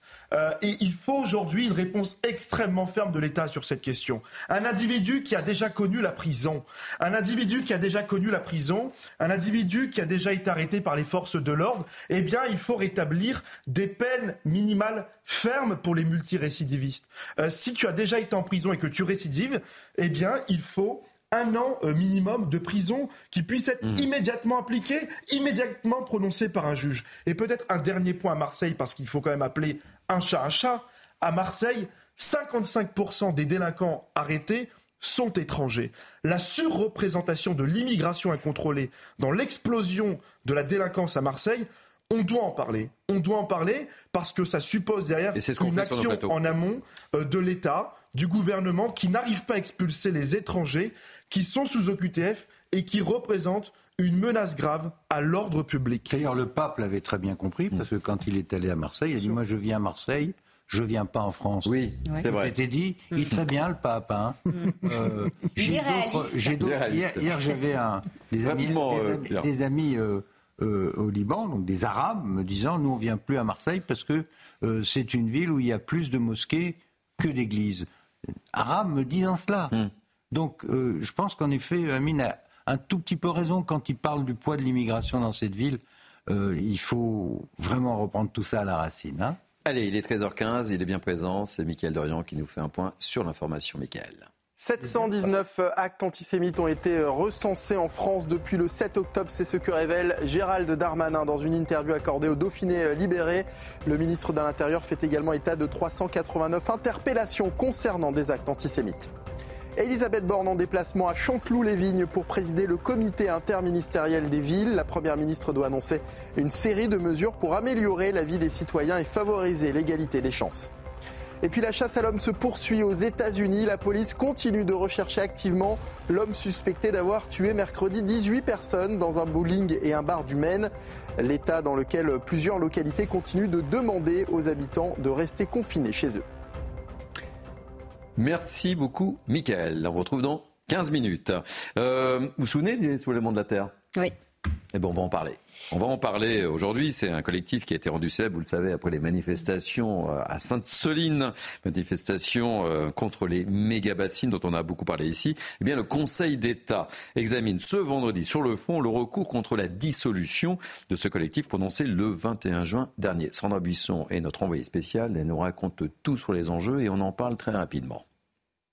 Le ministère de l'Intérieur va-t-il réussir à prouver que, comme il le martèle, les soulèvements de la terre cautionnent les violences envers des personnes et encouragent les destructions, dégradations ou sabotages de biens à tel point qu'ils troublent gravement l'ordre public? Lors de l'audience en référé, mi-août, ça n'avait pas été le cas. Le Conseil d'État avait jugé que Beauvau n'apportait pas d'éléments suffisants pour le démontrer. Le décret de dissolution avait donc été suspendu dans l'attente de cette audience aujourd'hui. Une audience durant laquelle le rapporteur public devrait aller dans le sens du gouvernement et se prononcer en faveur de la dissolution. Si le Conseil d'État décide de suivre cet avis, les soulèvements de la terre y verraient alors, nous ont-ils dit, une grave violation de la liberté d'expression et d'association. Écoutez à ce sujet le représentant des soulèvements de la terre que nous avons interrogé lors de la manifestation qui s'est déroulée ici devant le Conseil d'État juste avant l'audience. Pour nous, finalement, dissoudre les soulèvements de la terre, ce serait comme si des dirigeants de ce pays prétendaient, aujourd'hui dissoudre le mouvement écologiste et social. Aujourd'hui, vu la gravité de la situation climatique et sociale, on pense qu'on n'a plus le choix d'agir et que dissolution ou pas, les gens ne vont pas s'arrêter de défendre le fait que leur nappe phréatique ne soit pas empoisonnée, le fait de défendre leurs terres et leurs forêts, le fait d'essayer que le climat n'augmente pas de 2 degrés demain. Ça, c'est tout à fait, euh, si vous voulez, absurde. Le Conseil d'État n'est toutefois pas obligé de suivre l'avis du rapporteur public. La décision devrait être rendue dans les jours ou les semaines à venir. Voilà, Sandra Buisson, notre envoyé spécial. C'est Pina, ça vous fait réagir avec euh, Caroline Galacteros. Et la prise de position également de Benoît Feuillu, hein, qui est le porte-parole des, des de la Terre. Oui, d'abord parce que euh, tous ces gens sont caricaturaux, c'est-à-dire que vous écoutez euh, ce jeune homme, vous avez l'impression d'écouter n'importe quel type de gauche d'une union étudiante qui vous délivre un discours complètement stéréotypé. Ce que vous entendez à travers son discours, c'est une absolue méconnaissance. Ce type n'a manifestement pas de connaissances scientifiques pas de connaissances écologiques. Hmm. Il est uniquement dans un mouvement de mise en accusation euh, de la société, de l'État, etc. Hmm. Mais c'est des gens, moi j'ai vu des gens comme ça euh, défendre par exemple certaines interdictions et en fait il se trouve qu'on enlevait le produit qu'ils voulaient euh, enlever, hmm. on le remplaçait par un produit pire et ils s'en foutaient éperdument, ils avaient obtenu ce qu'ils voulaient, ils ne s'intéressaient pas du tout à savoir si la solution de substitution était intéressante ou pas. Parce qu'en fait, ces gens-là font de la communication.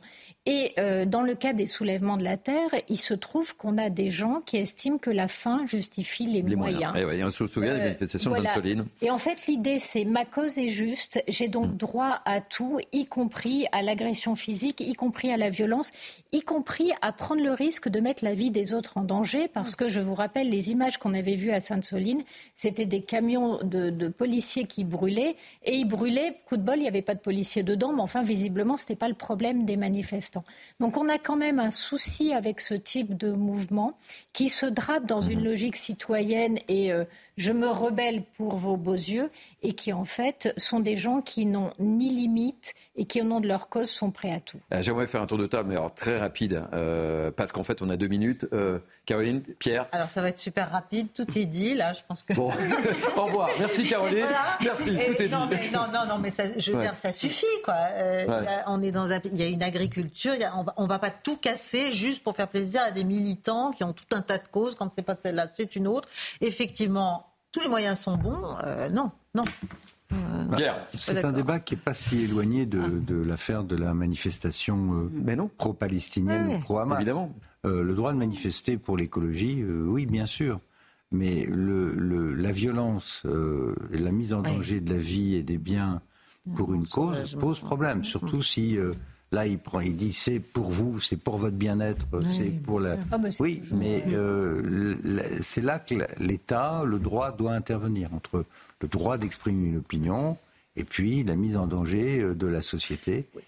Et là, on voit, on voit les propos du porte-parole qui dit c'est l'écologie qu'on attaque. Voilà, c'est l'écologie. c'est grave, derrière c'est l'écologie. Mais c'est pas la même écologie. Mais c'est pas la même écologie, parce qu'on parle d'éco-terrorisme, souvenez-vous. Mais c'est une écologie. Euh, le débat qu'on a eu tout à l'heure, la différence entre la cause palestinienne qu'on peut défendre et une organisation C'est la raison pour laquelle. condamner. J'aime bien quand vous levez le doigt comme ça pour. Euh, moi, j'ai l'impression que c'est un côté très scolaire. Oui, oui, euh, levez le doigt. J'ai l'impression d'être instituteur de Mini News Weekend. Plateaux, un tour de table. les plateaux se succèdent et vous levez le doigt, ça me fait, ça me fait doucement sourire. Najwa et.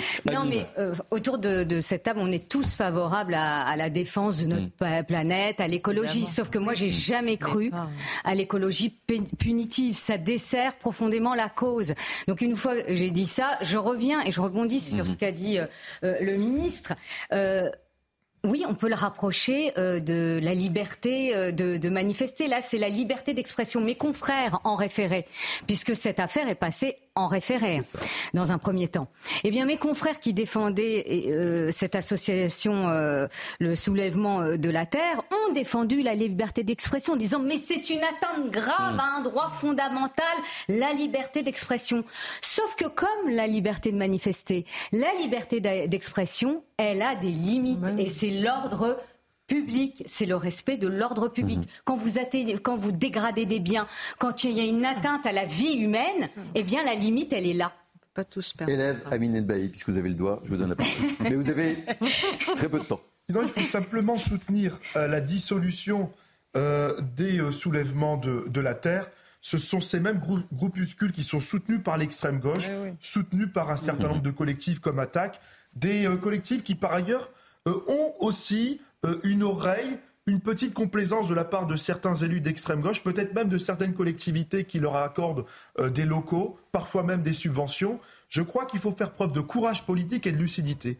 Dissoudre les soulèvements de la terre, c'est aussi euh, mettre un terme à cette écologie punitive qui s'attaque à nos entreprises, qui s'attaque aux producteurs, qui s'attaque aux créateurs, aux agriculteurs. Mm. C'est protéger notre patrimoine français, notre patrimoine culturel et industriel, et finalement faire rayonner la France, protéger la France et les Français. C'était le coup de gueule euh, d'Amine Elbaï. Il est quasiment 13h23. Euh, on se retrouve dans quelques instants pour la dernière ligne droite de Mini News Weekend. Et on évoquera un chiffre glaçant. 719. 719 incidents antisémites ont été recensés en France depuis l'attaque du Hamas en Israël. 719. On en parle dans quelques instants. Euh, c'est Gérald Darmanin qui nous délivre ce chiffre chez nos confrères euh, du Dauphiné libéré ce matin. A tout de suite. Il est 13h30. Merci de nous accueillir chez vous. C'est Mini News Weekend jusqu'à 14h, la dernière ligne droite. Je vous présente mes invités dans quelques instants, évidemment.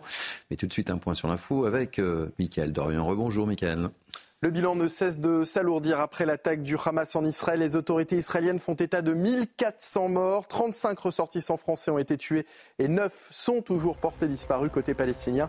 L'organisation terroriste fait état de près de 7000 morts dans la bande de Gaza, des chiffres difficilement vérifiables. L'Union européenne demande des pauses humanitaires à Gaza afin de faciliter l'accès à l'aide humanitaire pour les civils dans l'enclave palestinienne, zone assiégée et où personne n'est en sécurité, affirme l'ONU. En six jours, 74 camions d'aide sont parvenus depuis l'Égypte. Et puis le Conseil d'État examine la dissolution du collectif des soulèvements de la Terre, prononcé le 21 juin au Conseil des ministres. Les sages vont devoir se prononcer sur sa légalité. L'exécutif reproche au collectif d'avoir appelé et d'avoir participé à des violences, notamment lors des manifestations contre les méga-bassines de Sainte-Soline.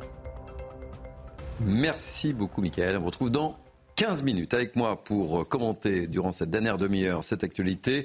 Céline Pina, Anine Elbaï, Pierre Lelouch, Caroline Galacteros et Najva El Haïté. Je propose de commencer et de terminer cette dernière partie par ce chiffre que je vous donnais 719 incidents antisémites ont été recensés en France depuis l'attaque du Hamas en, Israël. C'est Gérald Darmanin qui évoque ce chiffre dans les colonnes euh, du Dauphiné euh, libéré ce matin. Je propose d'écouter la réaction de Georges Bensoussan, qui est historien et qui était l'invité de la matinale de Romain Desarmes. Et ensuite, on, commente ce, ce, triste chiffre avec vous, si vous le voulez bien. D'abord, on écoute Georges Bensoussan. Et ce qui est frappant, c'est qu'on est à un niveau très élevé d'actes antisémites, alors que en Israël, le 7 octobre, les Israéliens ont été visés en tant que juifs. Et ici, finalement, on pourrait s'attendre à ce qu'il y ait des, voies de fait, des exactions sur la population d'origine arabe. En fait, c'est l'inverse.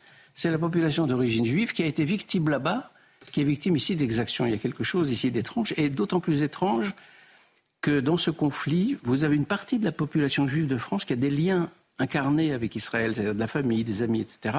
Alors que dans la population d'origine arabo-musulmane en France, il n'y a pas de lien direct avec la Palestine. Il y a un lien idéologique, un lien de sympathie, hmm. qu'on peut parfaitement comprendre, mais pas un lien charnel. C'est une bien. 719 incidents antisémites.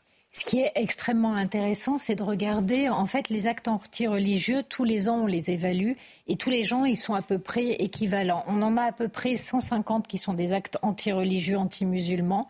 On en a autour de 450 qui sont les actes anti-juifs et autour de 1000-1100 qui sont les actes anti-chrétiens. Le seul problème, c'est que les juifs, c'est 0,6% de la population et c'est entre 45 et 50% des agressions liées à la religion.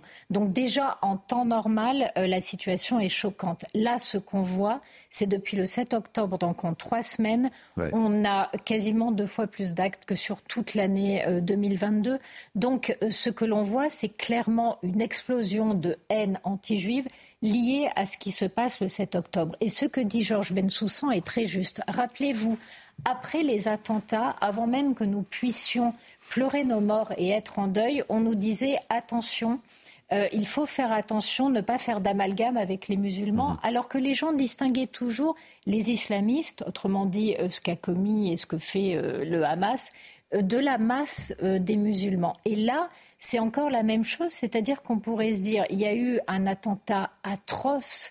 On est au niveau du nazisme en termes d'horreur de, perpétrée.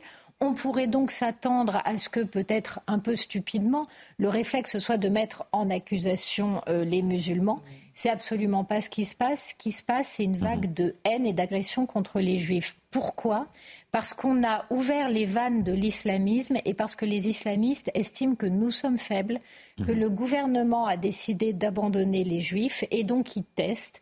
Et ce qu'il est en train de montrer, c'est qu'il peut y aller personne ne se met entre la violence islamiste et les juifs aujourd'hui. Et un dernier détail, rappelez-vous quand même quand on a eu des otages pris au Liban, tous les jours, le journal d'Antenne 2 s'ouvrait sur la liste mhm. et sur le nom des otages. Aujourd'hui, qui dit le nom des otages dans euh, le service public mhm. Personne. Qui porte leur nom pour qu'on ne les oublie pas Personne. Et ça aussi, ça dit quelque chose de notre nation qui n'est pas très agréable. En tout cas, sur CNews, on donne la parole. On avait Olivier euh, tout à l'heure. Et évidemment, on leur donne la parole. Euh, par ordre euh, de demande, évidemment. Najva, ensuite Caroline et Pierre et, et, Amine. Oui, le, ministre de l'Intérieur a annoncé ces chiffres effrayants, donc 719 événements ou incidents antisémites, mais sans compter 4948 signalements sur la plateforme Pharos pour menaces, propos antisémites ou apologie du terrorisme. Parce qu'on oublie aussi les réseaux sociaux, où là, euh, il y a un véritable mmh. déferlement de haine, d'images euh, violentes, pour certaines barbares.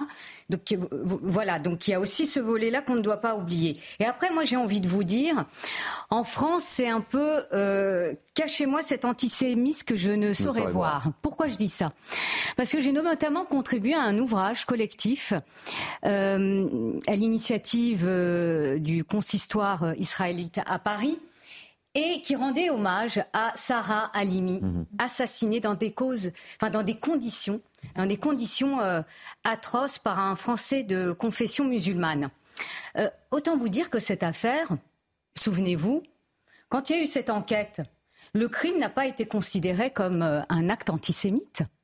Il n'a pas du tout été considéré. La fameuse qualification. Mais c'est mhm. exactement, Monsieur le Ministre, c'est la fameuse qualification. Il a fallu une mobilisation des associations, mhm. de la famille, des avocats pour qu'on fasse bouger les choses et que euh, cette, euh, ce crime soit considéré comme antisémite. Et je peux citer d'autres affaires, euh, donc l'affaire Ilan Halimi, où mhm. on donne des prix, mais c'est pas pour ça que les, le, ce, ce, ce, fléau ne se développe pas. Vous avez également l'affaire Knoll, où on en a mhm. peu parlé aussi, cette, cette femme aussi assassinée dans des conditions atroces. voilà, mais tout, ça pour, dire que ce fléau, il se développe à bas bruit. Et il a fallu, entre guillemets, ce type d'événement à l'international pour qu'on se dise Ouh là là, l'antisémisme est un véritable problème en France. Ben, à un moment, il va falloir en effet donner des réponses et véritablement lutter contre cet antisémitisme, en effet, qui se développe dans différents lieux, à l'école et ailleurs. Et on évoquait le week-end dernier sur ce plateau euh, ce couple de Parisiens euh, d'origine juive, évidemment, mm. qui a vu sa porte incendiée, évidemment. Euh, Pierre Lelouch, Caroline, je, Amine Je vais revenir sur ce que disait justement Céline tout à l'heure. Il y a quelque chose de très frappant. La France a, a eu quelque chose comme 3, 350 morts par des actions terroristes depuis 2015. Il y a eu Bataclan, il y a eu Nice, euh, à chaque fois des crimes commis. Il y a eu les jeunes filles tuées euh, à Saint-Charles mhm. et, les malheureux massacrés à, l'église à Nice. Enfin, à chaque fois par euh, des, des, fanatiques musulmans. Au nom de l'islam, malheureusement, au nom de Dieu, on tue des Français. Est-ce qu'il y a eu des manifestations de Français ou des actes anti-arabes en France malgré tout ça? Aucun.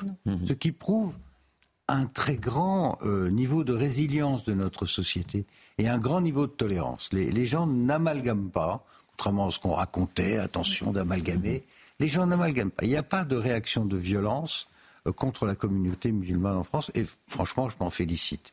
En revanche, euh, s'agissant de la toute petite communauté juive, en rapport à 500 000 par rapport à 67 millions, là, il y a une, déferlante de violence, mais ancienne, qui a commencé avec l'intifada.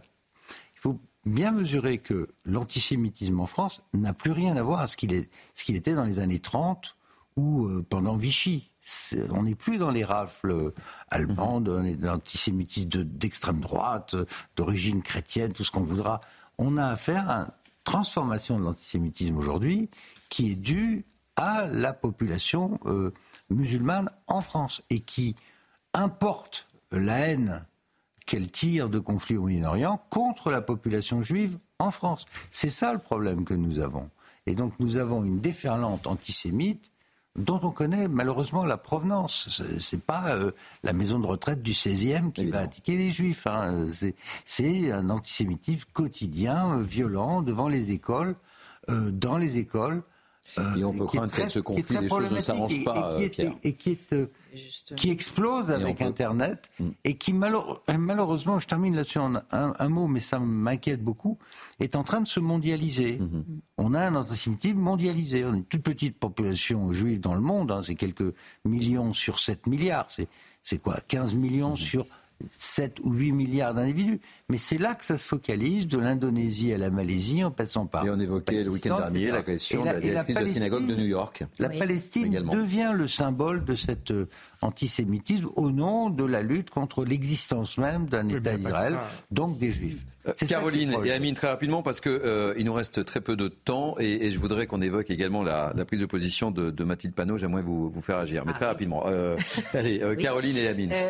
bon, non, pour moi, cette recrudescence terrible, c'est vraiment la marque, un, de l'inflammabilité de notre situation intérieure, et deux, du, et, et, du climat aussi, et du climat, et de l'état de hmm. communautarisation de notre société hmm. et de délitement de notre société. Alors, euh, Pierre Lelouch dit, parle de la résilience euh, globale de la, de la société française face à ces actes. Mais euh, c'est à la fois inquiétant, pas inquiétant, si vous voulez, mais ça ne veut pas dire qu'il y a forcément une globalité de la situation française. Pour moi, elle est de plus en plus éclatée.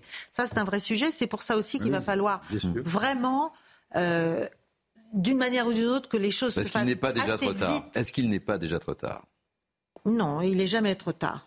Si je non, il n'est jamais trop tard. Est-ce qu'il n'est pas. Ah ben non, parce que si on dit qu'il est trop tard, euh, non. Mais non, Mais je vous pose la mais il faut que ce conflit, il faut vraiment faire très attention à ce que ce conflit, pour moi, euh, il faut faire, n'embrasse pas tout bien au-delà du Moyen-Orient. Une situation de guerre civile en France ou de guerre d'Algérie. déjà, ça va partir dans tous les sens. Euh, le climat est quand même euh, très anxiogène. Le climat est très anxiogène et c'est pour ça que... Enfin, je suppose que vous avez des discussions avec des amis, etc. Ah et c'est quand même... Nous sommes arrivés. très rapidement. Nous sommes arrivés au point culminant euh, du choc des civilisations. Nos responsables politiques sont restés totalement. Euh, ils sont restés totalement euh, bloqués aux années 80. Nos compatriotes juifs, ils sont animés par un double sentiment d'incompréhension. Le premier sentiment d'incompréhension, c'est l'incompréhension d'un État qui, qui continue encore aujourd'hui d'accueillir encore plus d'immigration incontrôlée, un pays qui continue euh, encore plus d'accepter euh, euh, des discours antisémites avec l'importation de conflits au Proche et au Moyen-Orient, mais aussi un deuxième, un deuxième sentiment d'incompréhension, c'est l'incompréhension d'un pays qui renonce de regarder ce qu'était la France face à l'histoire. nous avons un rôle crucial, notamment dans nos politiques en matière d'éducation, un devoir de transmission, un devoir de savoir de savoir ce qui s'est passé, euh, de savoir ce qui s'est passé à l'occasion de mais aussi de nous, raconter, de, nous dire et de nous rappeler que l'antisémitisme euh, est aussi hérité de la, de la royauté, de l'histoire de France, et que euh, peu à peu, parce que nous avons renoncé, parce que nous avons renoncé à transmettre, à inculquer, nous avons renoncé aussi à dialoguer, notamment dans l'espace intra-religieux, nous avons refusé de dialoguer dans la société, l'antisémitisme s'est totalement euh, développé. Il faut le dire et le rappeler, l'antisémitisme n'est pas une opinion, c'est un délit. Et la justice doit faire son travail. Et Najwa et Naïté l'a très bien rappelé, il faut également des réponses pénales et judiciaires rapides. J'entends un truc, sur l'Ancien Régime et l'histoire de France qui me choque profondément. L'antisémitisme n'a mm. jamais été une religion d'État euh, sous l'Ancien Régime. Qu'est-ce que c'est que cette mm. histoire? Jamais. En aucun cas. Euh, en aucun cas. Il y avait des protections. Il y a eu, il y a eu, il y a eu dans le haut Moyen Âge quelques euh, monarchies. enfin, ça n'a rien à voir avec la, hmm. avec la construction du, du, du de l'ancien régime et de la nation France. Oui, de, Au contraire. Et d'ailleurs, la Révolution française a, instauré, euh, bien entendu, l'autonomisation, l'indépendance. Euh, euh, bon, du, du, Caroline, Vous levez le doigt. Oui, levez le doigt. Pas le. Je peux pas donner la parole sur le choc des civilisations, parce que moi, alors moi, je suis pas du tout d'accord avec cette interprétation des choses. Mais c'est, c'est le sens du débat. Jour, je pense qu'un jour, il faudrait avoir le temps d'en parler un peu sérieusement. Euh, c'est pas un choc des civilisations là, c'est une instrumentalisation politique dans tous les sens depuis des décennies entre des rapports de puissance, des rapports d'influence entre des parties du monde qui ne sont pas d'accord avec un ordre. Parce que le choc des civilisations, c'est la construction de l'ennemi, si vous voulez. C'est trop facile. C'est euh, l'Occident unipolaire qui s'imagine qu'il va pouvoir euh, régir au nom d'une civilisation euh, le reste de la planète. Ça marche pas du tout comme ça. Et aujourd'hui, on est dans la déconstruction de ce mythe, au contraire. Donc je pense qu'un jour, ce serait très intéressant d'en parler, mais ça n'épuise pas du tout le sujet. Mais c'est vrai, c'est un vrai sujet. C'est un vrai sujet, vous avez raison de, de l'évoquer. Il est 13h45, il est fidèle au rendez-vous. C'est Mickaël Dorian, un point sur l'info. Nouvelle incursion au sol de l'armée israélienne dans la bande de Gaza. Tsahal annonce que son infanterie a mené un raid ciblé dans le secteur euh, central de l'enclave palestinienne. Les soldats ont ensuite quitté la zone sans déplorer de blessés. Clément Beaune annonce une rallonge de 200 millions d'euros pour accélérer le déploiement des bornes pour les véhicules électriques en France. Le ministre des Transports précise que cette enveloppe servira également au renforcement du bonus écologique pour les plus modestes. Et puis Acapulco dévasté et isolé après le passage de l'ouragan Otis. La station balnéaire du sud-ouest du Mexique a été coupée du reste du pays, comme vous pouvez le voir sur ces images d'immeubles éventrés, de routes impraticables. Habitants et touristes n'ont plus accès à l'eau ni à l'électricité. Merci beaucoup, Mickaël. Allez, il nous reste quelques minutes euh, pour terminer ce mini 12 week-end. Je voudrais que l'on revienne sur les prises de position de la France insoumise sur ce conflit. Et je vais vous soumettre une réaction de Mathilde Panot. Je voulais vous en soumettre deux, mais nous sommes pris par le temps. Euh, elle a accordé une interview à nos confrères de l'AFP. Euh, première réaction de la présidente du groupe LFI sur le conflit. je vous demanderai de réagir très rapidement et j'aimerais avoir votre analyse. On écoute ce premier son. Celles et ceux qui pensent que la guerre a commencé le 7 octobre commettent une faute politique et morale. Nous sommes dans le cadre d'une guerre coloniale et si nous ne le disons pas tel que c'est, alors nous ne pouvons pas poser les mots sur euh, ce qui est en train de se passer et alors nous ne pouvons pas penser les conditions de la paix. Voilà, Mathilde Panot. Je voulais vous faire euh, écouter le, deuxième euh, extrait, mais nous n'avons pas le temps. C'est euh, très rapidement, il nous reste une minute. Faute politique et morale, c'est exactement ce que LFI fait. Ne pas reconnaître un crime contre l'humanité quand on l'a devant les yeux. Ne pas reconnaître quand on a en face de, soi un parti pseudo-nazi. Mhm. Euh, c'est une trahison de, tous nos idéaux, de toutes nos valeurs. Et la France insoumise est vraiment la France indigne ou la France islamiste. Elle le mérite amplement comme qualificatif. Pierre. Qu'est-ce que c'est que cette bonne femme? Mais qu'est-ce qu'elle connaît de Qu'est-ce qu'elle connaît de cette région Qu'est-ce qu'elle connaît du Moyen-Orient Qu'est-ce qu'elle connaît de l'histoire des Juifs par rapport à la terre d'Israël ou des relations avec les Palestiniens De quoi elle parle pourquoi elle parle de colonisation Il y a des problèmes de colonie, de, colonie juive en, Cisjordanie, mm. et je suis le premier à les dénoncer depuis longtemps. Mais de dire qu'il s'agit d'une guerre coloniale, c'est-à-dire que l'État d'Israël est un État colonial, c'est-à-dire apartheid mm. et tout ça, c'est mm. absolument scandaleux. C'est scandaleux. C'est, en plus, c'est un appel au meurtre en réalité. Mm. Et on voit très bien derrière ce langage soi-disant faute morale et politique ce qu'elle cherche, c'est-à-dire remplacer la classe politique, le, prolétariat ancien, le peuple de France, par euh, la population immigrée. C'est ça l'électorat de LFI. C'est de là dont sont issus ces électeurs. C'est minable, c'est dégueulasse et c'est dangereux. Ça sera le mot de la fin. Oh. Le mot de la fin. Et pourtant, j'avais le oui, doigt. Hein. Mais vous reviendrez. bah oui, avec plaisir. Vous reviendrez. Merci mille fois, mes amis, euh, d'avoir participé à ce Mini News Weekend. Oui, vous n'avez qu'à vous en prendre à Pierre Lelouch. Hein, voilà, j'avais dit. Tout était bien dit. Bon, voilà. Merci, euh, merci à, vous. Merci à Benjamin Bouchard, à Biba M. Guizou, à Cynthia Pina, à Margot Caluet qui m'ont aidé à préparer ces deux heures d'information non-stop. Merci aux équipes de la promotion, Nicolas Nissim. Merci aux équipes en régie. Je n'ai pas le temps de les citer mais je les remercie évidemment. Merci encore une fois à toutes nos équipes qui sont en Israël, qui font un travail formidable. Vous pouvez revivre euh, cette émission sur notre site cnews.fr. Tout de suite, c'est 180 minutes info avec Nelly Denac. Je vais à 180 à l'heure pour terminer cette émission. Moi, je vous dis euh, bonne journée malgré tout sur CNews et je vous donne rendez-vous demain euh, pour Midi News Weekend à partir de 12h. Bye bye.